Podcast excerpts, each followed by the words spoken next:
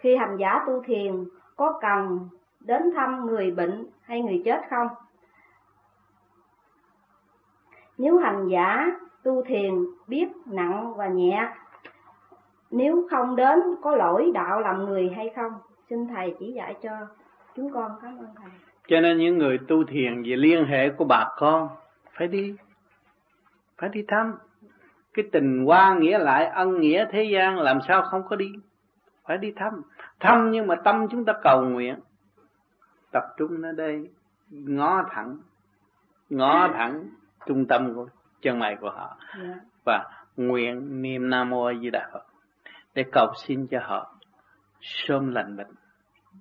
Người chết cũng vậy, mà chúng ta đi đám ma là cầu xin cho họ siêu thoát.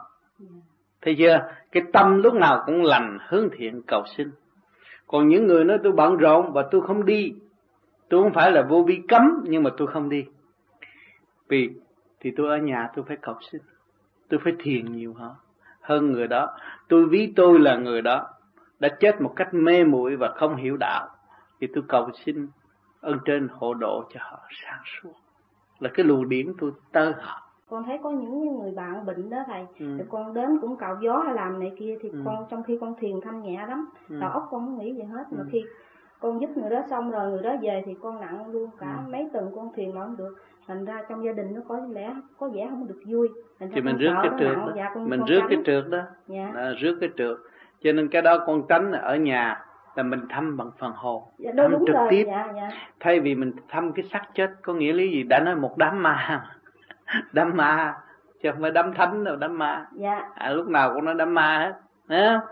Cho nên mình phải rước trượt, mà khi tới đó mình phải vô tận thương yêu người chết và mong rằng người chết được sớm giải thoát. Cái tâm mình vậy, thành ra mình phải rước cái nặng. Mà ở nhà mình tu, mình về nhiều người tu về cả tháng nó mới nhẹ được. Mà nó xâm chiếm vô trong lỗ chân lông nhiều lắm.